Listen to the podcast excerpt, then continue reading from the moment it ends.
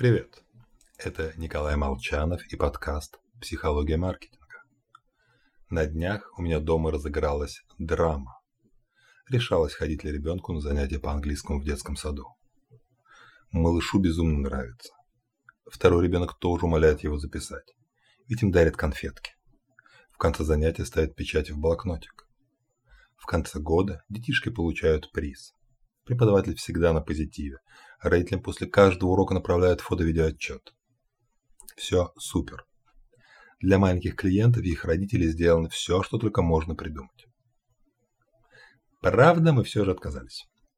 Потому что первый ребенок за 2 года выучил не более 10 слов. Неработающие, равно как и ненужные продукты, встречаются чаще, чем плохие маркетологи. Лично я уже больше 5 лет не возглавляю венчурный фонд. Однако проблемы, из-за которых валятся стартапы, как видно из исследования Failory 2021 года, остались неизменными. Главное – нехватка Project Market Fit.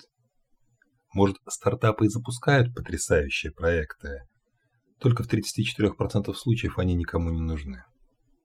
Ну или, как и в случае с английским детским саду, просто не дают обещанный результат. Вторая причина неудач – это лично мы, маркетологи.